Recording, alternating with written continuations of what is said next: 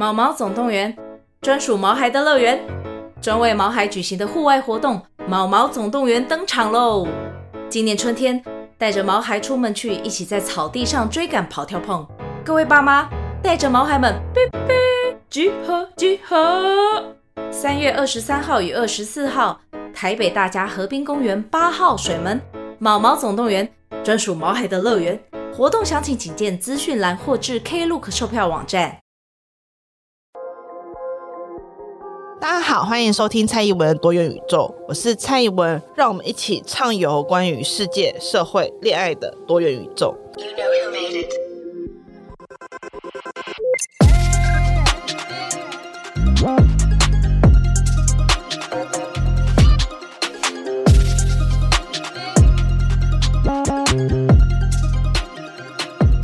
Hello，大家好，欢迎收听蔡宜文的多元宇宙。今天这集呢，又是没有脚本的一集，因为我要来讲讲我的德国行。首先，先跟大家说，这是我的德国行，可能会分两集，一集就是比较轻松，就是这一集会跟大家聊聊我去德国发生了什么事情，然后出国前跟出国后、出国中发生了什么事。然后下面这一集就会比较聚焦在讨论我这次德国行带给我一些收获，就想跟大家分享的东西。那先跟大家说，这次我去德国，主要是参加一个 seminar，它是一个由德国的一个政党基金会，叫做腓特烈瑙曼基金会所办理的，比较偏向于领导力的培训的课程。然后关于这个基金会以及这个课程，会在下一集再跟大家有比较深入的介绍。然后总之，我去参加他的课程，所以这其实是一个算是公务行程。我也没有任何的观光时间，虽然他们是有帮我们排一个半天左右的观光啦，但是就是去买巧克力而已，也不能能够算是真正的观光呢。但是我要说，德国是个非常美的国家。然后我去了两个城市，一个是柏林，一个是科隆。那如果哪天我有时间、金钱，我应该会非常非常想要再去那边观光。特别是柏林，就是柏林真的是一个非常非常，我不知道怎么形容诶，老实说，柏林并不是我想象中那种欧洲的样子哦。先跟大家说一下，就是我其实这是我人生第一次去欧洲，所以我出发前其实非常非常的紧张，就是紧张到把我周围的人全部都紧张了一轮，然后一直在那边幻想各种不同可能会出的差错，例如说会被偷钱啊，会被抢劫啊，然后飞机会大误点啊，会被超卖机位啊，然后什么转机会搭不到啊，或者是坐欧洲火车然后坐过站之类的，反正就是我想的大概一百种很糟糕的状况。出发前就是疯狂的焦虑，然后焦虑到有一点运转不过来。待会来分享一下我怎么最后让自己运转过来的方法。总之呢，柏林不是我想象当中那种很欧洲、很古色古香的样子，但是我我真的觉得柏林非常的漂亮。它是那种很现代化，然后规划非常完整，让人觉得很舒服的一个城市。好像听说柏林的治安是相对好。所以我在柏林的街头，无论是白天或夜晚，都没有特别感受到什么危险或是不舒服的感觉。我反而觉得空气很清新，气候也还算算冷，但是干干冷冷的，还蛮舒服的。重点是我很喜欢柏林的街道，就是很好走路，很有松弛感。就是如果呃哪日再回去观光，我会蛮想要有这个机会。好，这是。第一点要跟大家分享的地方，第二点要跟大家分享的就是我刚刚所提到的，就是出国前我很焦虑这件事情。呃，出国前的时候，其实我非常非常焦虑。然后在订阅群组的朋友应该也有感受到我的焦虑，因为我在订阅群组大概跟很多人哭了很多次，还请大家帮我集气，因为第一次去欧洲一个人，又没有其他同语言。就是又没有其他台湾人一起陪着，就感到有点害怕。加上又要去伊斯坦堡转机，然后那时候想说伊斯坦堡好大，万一我赶不上登机门怎么办？万一我找不到路怎么办？结果实际上呢，就是在我经历了桃园机场、伊斯坦堡机场、科隆机场跟柏林机场之后，我觉得桃园机场的指示反而是最容易让我迷路的呢。就是伊斯坦堡机场、跟柏林机场还有科隆机场的指示都非常的清楚，然后反而我在桃机有点迷路。这真的是世间是很难说的，只能说好的指示跟很好的建筑设计可以让。语言能力相对不足的人也能够在一个场域或组织内快速的找到应该要找到的位置，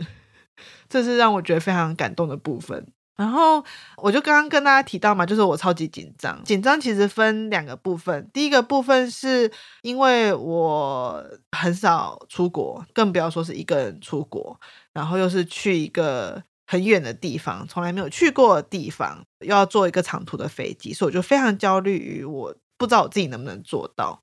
当然就很多人跟我说，这世界上在出国人这么多，然后一个人出差的人这么多，你到底在紧张什么呢？那我也一直问自己，所以后来我解决自己焦虑的方式，就是我就告诉我自己说，你要准备好，你要准备到让你心中焦虑的自己安心的那种好，所以我就开始 常常在练英文对话，可是我又很害怕。跟真人活口练英文对话，那个人会很不耐烦，因为那时候的我就是一个焦虑王者，所以我就开始疯狂的跟 Chat GPT 练英文对话，而且练的都是那种很基本、很简单，就是什么万一转机没有搭到怎么办？万一错过飞机怎么办？万一没有搭到那一班火车怎么办？万一等等等等等等等，这种各种不同的焦虑。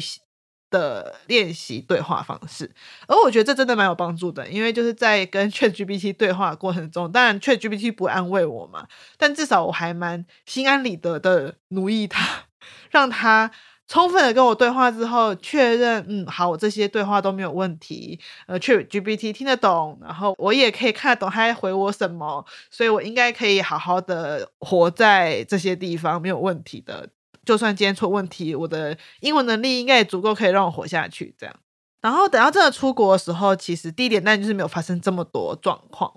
我觉得我还算是蛮幸运的，我的飞机都很准时。然后虽然说火车被取消了，PS 就是我火车被取消这件事情，其实也是 ChatGPT 发现的哦，因为。德铁就寄了一封信给我，但是都是德文，我看不懂。然后原本我其实是不想管他，因为我就想说他可能是行前告知吧。但是基于呃保险起见，我还是把它复制贴上了 ChatGPT。结果 ChatGPT 就说这封信的内容是在告诉你这班取消了，然后就哈什么？然后赶快再补订了另外一班的火车。然后。我之所以说我觉得蛮幸运的缘故是，其实，在出发的时候，总是把它想得很可怕。可是实际上，一直到飞往德国之后，其实就像我在我的脸书上有提到嘛，就像六六曾经说过，他觉得我有一种会让别人很想帮忙我的气场。好，这个气场可能有一点跨国，自己说。就是我发觉我一路上还蛮多人愿意帮忙我的，例如说，我从台湾飞去德国的时候，其实在转机的时候，那时候因为太没有经验了，所以其实我并不知道转机的登机门这个东西可能是在你转机这班飞机。快要到的时候，可能就是前一个半小时或前半小时的登机门才会 show up 在那个资讯栏里面，所以那时候我就很紧张，就想说怎么会没有登机门资讯？我到底要去哪里？我不知道。然后我就跑去旁边问人，但是。好像大家都很习以为常这种状况，就我就想说，那我就直接去土耳其航空问状况好了。所以我就直接杀去土耳其航空问，就当下土耳其航空转机那一区的柜台就一个人都没有，所以我就直接长驱而入的拿了我手上，因为我是用线上登入，然后就用那个 APP 问他说怎么会没有登机门，然后那个地勤也人非常非常好，跟我解释了一下这件事情，但他也是先印出了。我的登机门给我说，你到这边就可以了，就是不用太紧张，因为他不会马上秀出来。我就会说，嗯，其实大家人真的是蛮好的。然后我就去了那个登机门等嘛，还在伊斯坦堡机场大概走了一下。伊斯坦堡机场真的好大好 fancy 哦，诶，到处都有休息的地方，然后到处都有插座 可以充电。最狂的是，其实是我发现，因为我有。用那个中华电信的国际漫游，但是那时候我完全不知道伊斯坦堡也可以用国际漫游，所以我就没有打开来。而且最妙的事情是我一直到后来到德国的时候，我都还是没有成功顺利的打开国际漫游，甚至是我老公最后在我得到了 WiFi 之后，远端教我怎么打开国际漫游。真的是有够荒谬的，我自己都不知道该说什么好。我一直以为它预设就会是开着，就是我们只要出国直接连到，它就会自己打开来。没想到，因为我就是开那个数据嘛，没想到你还要进去手机里面去开漫游才可以开漫游。这也是新学到了。可在这边提醒大家，如果出国的时候有用漫游的人，千万记得还要。进去里面打开漫游才可以打开数据漫游，而且它那个也不叫国际漫游，它叫数据漫游，所以感觉就跟平常的那个打开数据的感觉是一样的，所以我就没有搞清楚状况。好，但这不是重点，重点是后来到了科隆机场，然后就到达了学院的内部。然后那个学院是一个有点像那种深山高人的地方，它是在科隆旁边的一个郊区，就是科隆市中心旁边的一个郊区，离科隆市中心车程大概一个小时吧。而且我今天讲的一个小时是德国人开车速度的一个小时，所以如果今天是我开大概，要开两个小时吧，大概就是距离四十分钟到一个小时车程的地方，它在一个郊外。然后我去的时候是先住在旅馆内。就是对方先派人载我到了他们等于是那个郊区的比较中心的一个旅馆。重点是我刚刚就讲，这是一个比较像是 countryside，就是一个郊区的地方，所以它比较没有像柏林或是科隆市区那么的繁荣。我到那边的时候，原本想说，那大不了吃。旅馆的餐厅嘛，我就这样想，因为其实蛮饿的，因为那个时候从飞机下来，然后飞机餐就那一丁点大，所以你也不会吃多少。加上其实，在坐长途飞机的时候，上面真的很晕，所以吃不大下东西。然后下来的时候就蛮饿，结果没想到我到的时候是礼拜天。亚洲人之不可思议之迷幻冒险之不敢相信，德国他们那边的商店居然真的是礼拜天都没有开，连旅馆的餐厅礼拜天都没有开，我真的是非常的震惊。就是作为爱赚钱的亚洲人，完全无法想象这件事情。然后那时候我就感受到我的第一次文化冲击来袭，就是关于旅馆的餐厅居然也没有开周日。于是我就问了一下载我来的司机，说这附近有什么可以吃的地方，他就跟我推荐说，我住的旅馆附近有一个餐厅是蛮好吃的餐厅，而且周日应该有开。我就问他说：“真的吗？太好了，那在哪里？”他就说蛮近的。他下句话就给我回说，走路大概五十五分钟就可以到。我就露出了一个更迷惑的表情，就是走路五十五分钟，这叫蛮近的吗？然后他就对我露出了一个微笑说。如果是德国人的话，走路五十五分钟是很近的。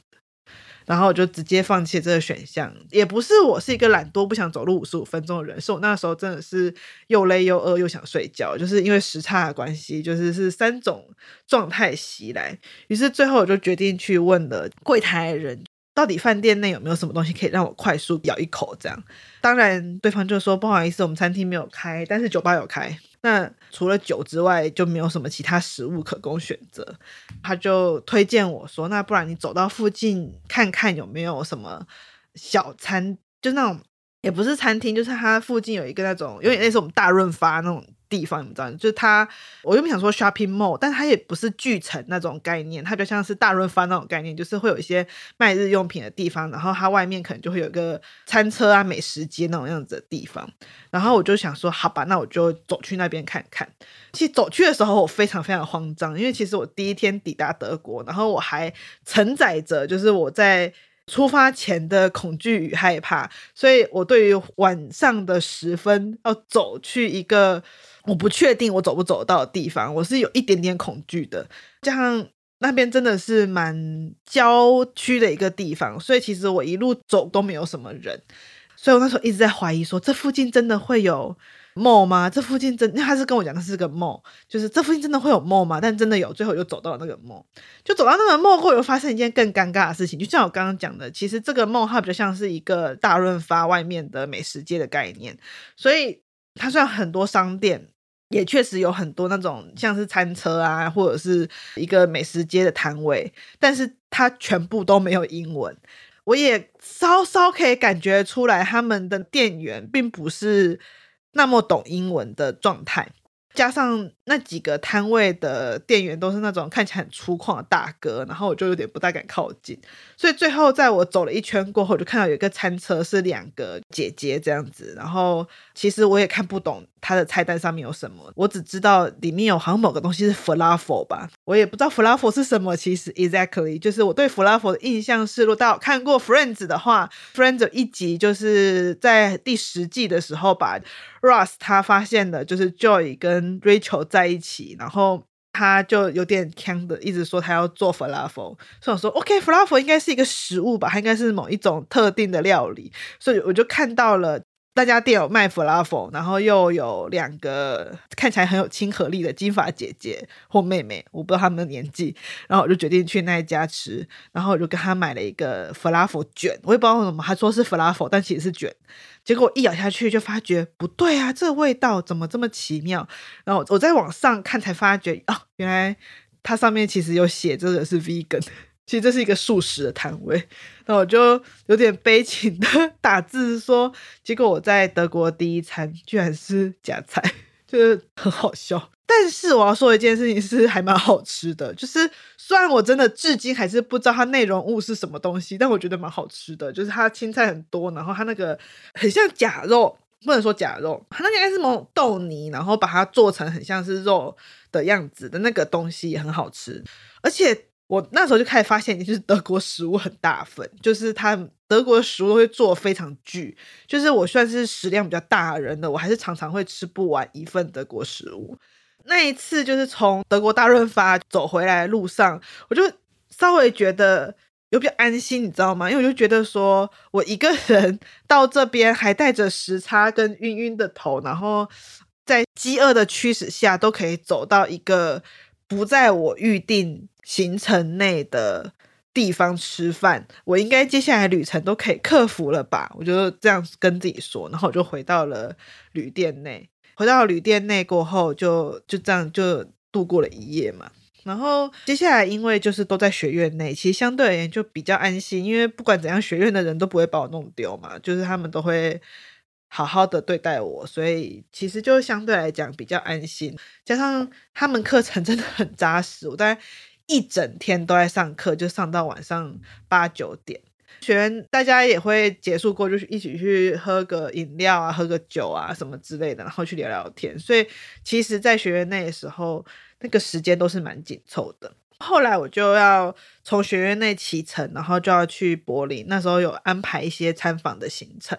去柏林参访的时候，其实是我自己要搭火车过去，就引发了我另外一波焦虑。我那时候一直想说，为什么不直接回台湾呢？但是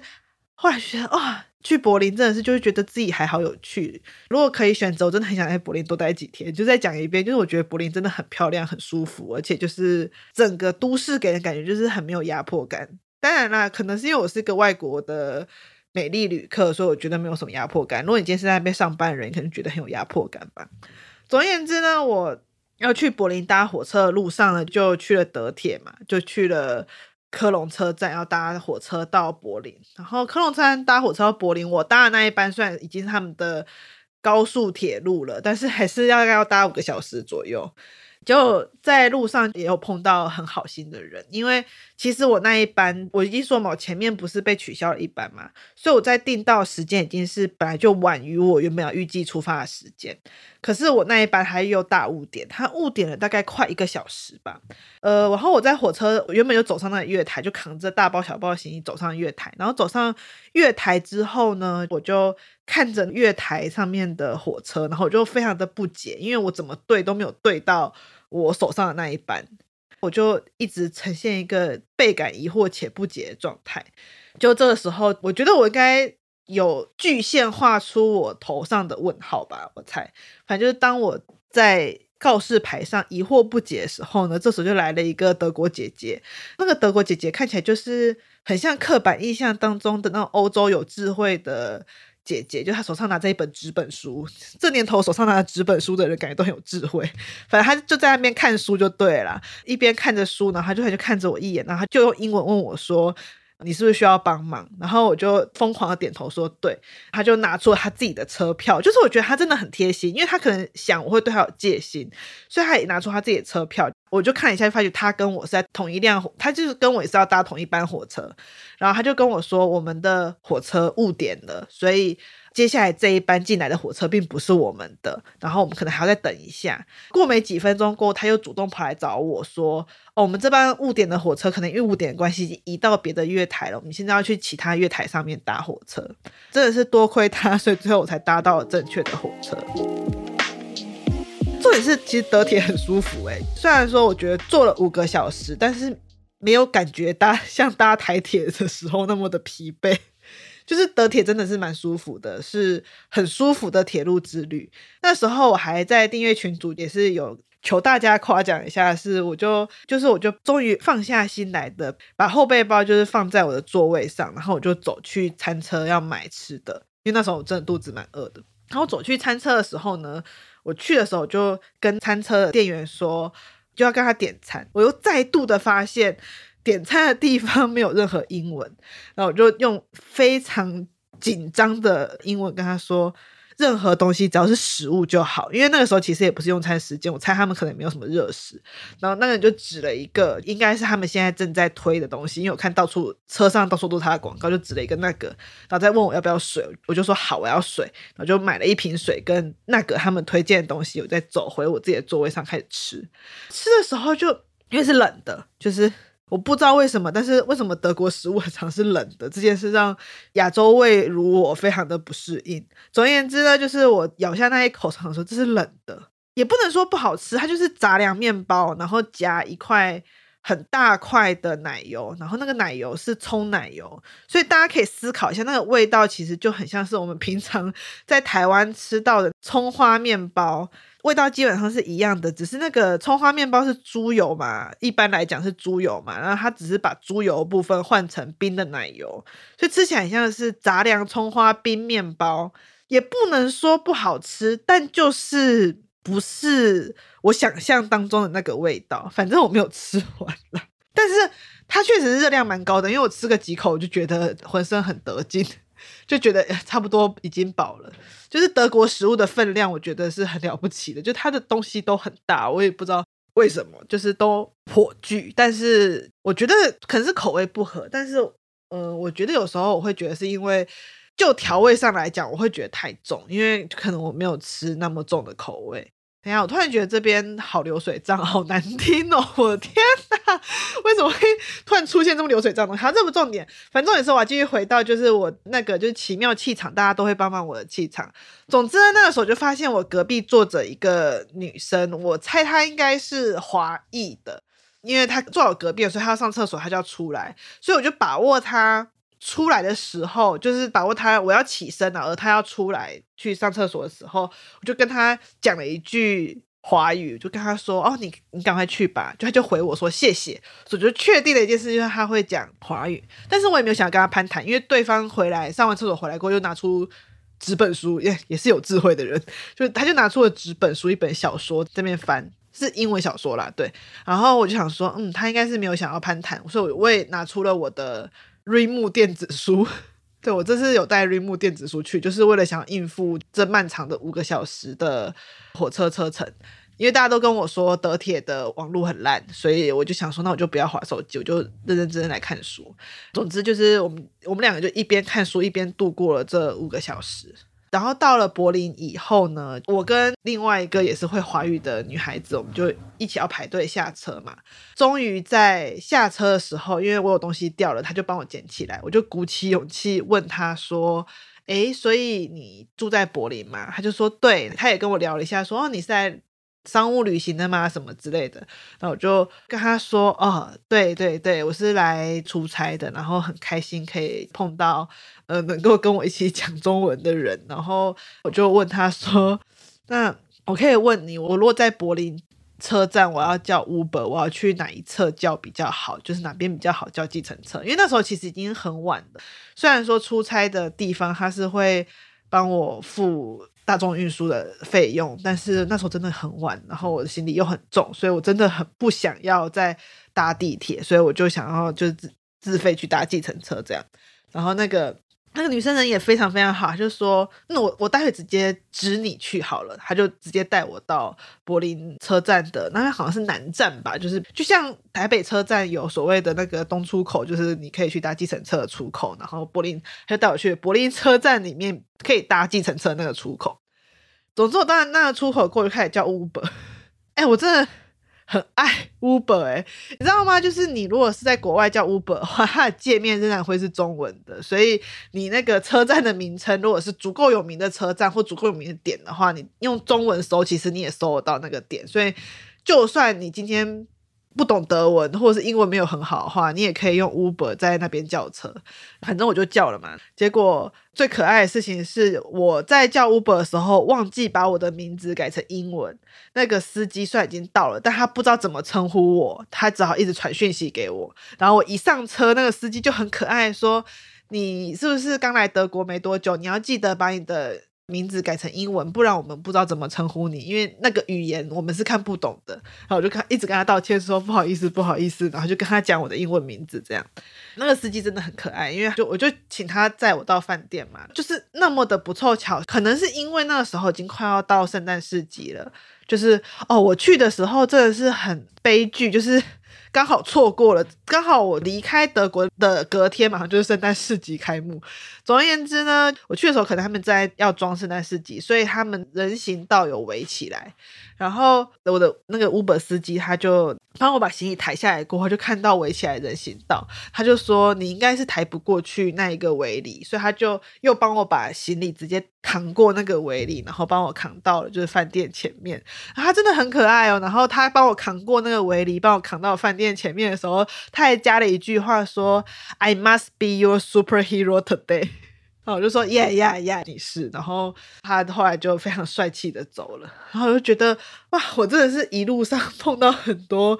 贵人呢。可能就是这个气场，就是会让人忍不住想要帮助我的气场。可能对欧洲人多少也是有一点帮助。总之后来就到饭店了嘛。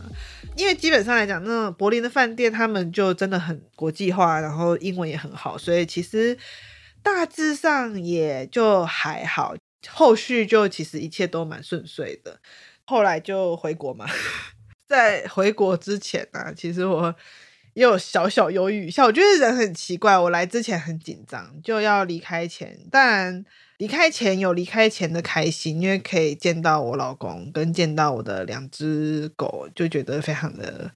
想他们，然后也觉得很开心，但是一方面又觉得有点不舍，就是觉得好不容易习惯了，然后又要离开。但是我觉得这次的经验带给我，先先不要讲课程跟其他部分，单单就是这次出国很顺利，然后。他终于在我一个人的状况下完成，就让我产生一种感觉，就是我也不用觉得太悲伤，因为只要我想，我随时都有可能可以回来，再次来商务啊，或者是未来就来旅游的心情，就是我没有觉得我不会再来了。以前我觉得我自己很常会有这种，我一定要。例如说去吃一间餐厅啊，然后就要吃到捞本啊，然后去一个地方就要去到很累，然后就要去到每一个点都要享受到。但是这一次就会让我自己有种感觉是，哎，其实我自己一个人是可以的，所以未来我可能会再来，我不需要这么担心说，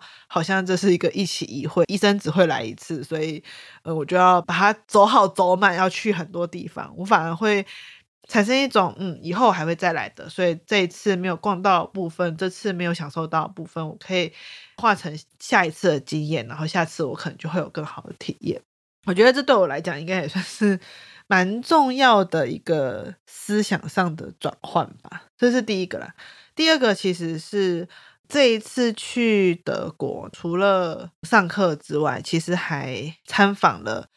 一些景点。然后，因为我没有时间真的去观光，所以参访的景点其实是当地街头的人带我去的。然后他就说，因为我那时候就有讲过，说我对于德国这个基金会制度以及他们所延伸出来的政治教育很感兴趣。然后那时候带我去了一个他们做一些政治教育的一个点，这些几乎都是政府出资的。然后里面有非常非常多的教材，甚至里面还有一些是会。出的那种给青少年或是给小朋友讲说政治是什么，投票是什么，然后国会是什么的一些基本的东西，就让我觉得真的是收获很大。这是第一点。第二点是觉得说，其实民主是很脆弱的东西。怎么会回到这？就是民主政治，或者是我们所赖以为生的很多。关于思想的自由，或是关于自由的想象，它其实都是很脆弱的东西。我今天所讲，并不是说你可以自由的乱讲话，自由的去放谣言啊，放假消息。因为谣言跟假消息，或者是错误的资讯，它反而是危害自由的一件事情，因为它会让人去错误的去估计到眼前的局势，或者是。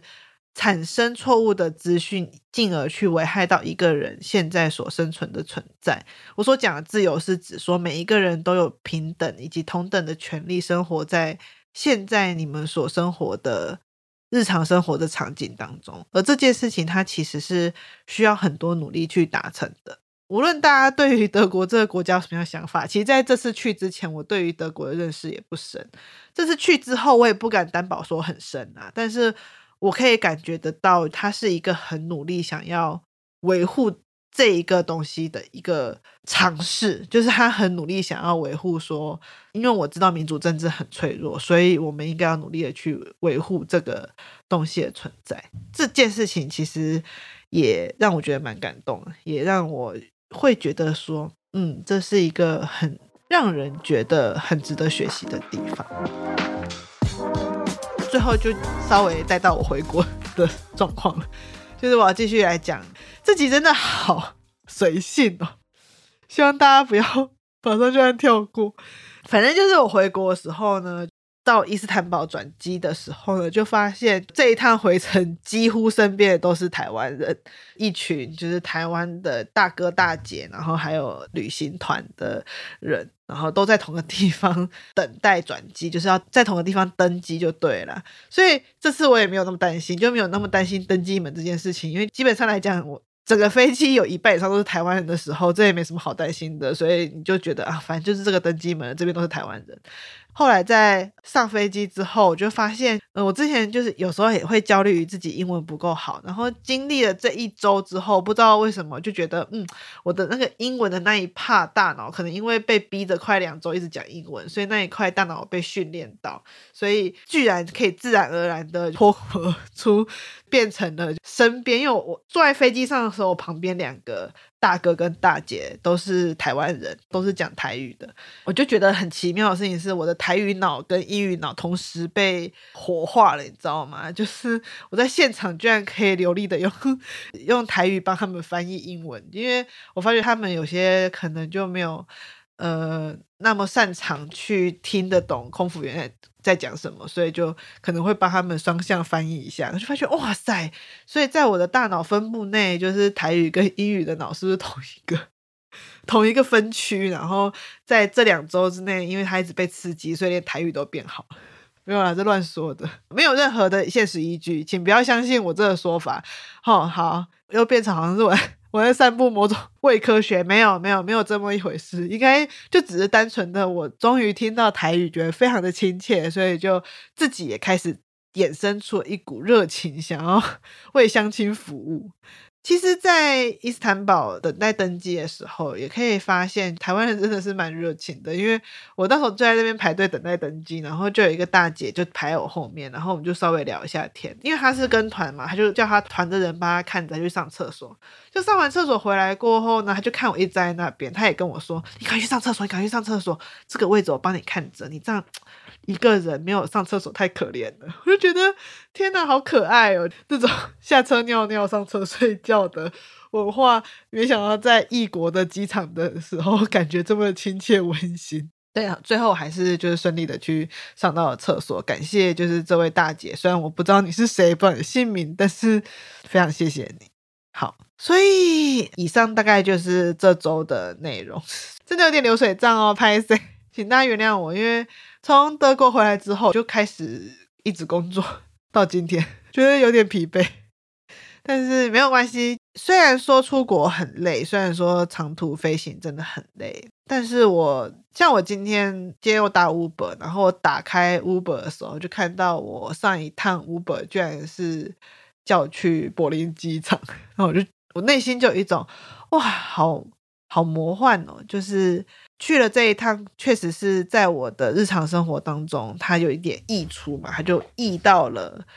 另外一个国度当中，它就像是某种奇遇记那样子。总之呢，今天这集都到这边结束啦，也感谢大家听完了如此流水账的一集。好，下一集就会开始跟大家认真分享我这次去培训的一些心得，然后跟好了，其实最后是我想要。鼓励那一些跟我一样，常常觉得自己要整装很久才能打魔王，或者是要准备很久才配得上或足以成为某一些人的人，或者是那一些总是觉得自己不够好，或者是不够去争取某些机会的人。嗯，我想跟你们说，就是其实我们都很够好了，我们都很值得我们被所有好的事情对待。我相信。在听我节目的人，我也希望你可以拥有跟我一样，可能会 让人忍不住想帮忙的气场。然后，我们也可以把这份帮忙一样投注给其他人。然后，以上。好，那今天的节目到这边结束啦。喜欢我的节目的人，欢迎按下订阅、追踪，或者是去 Facebook、IG 上追踪本节目的粉砖。那今天节目到这啦，大家拜拜。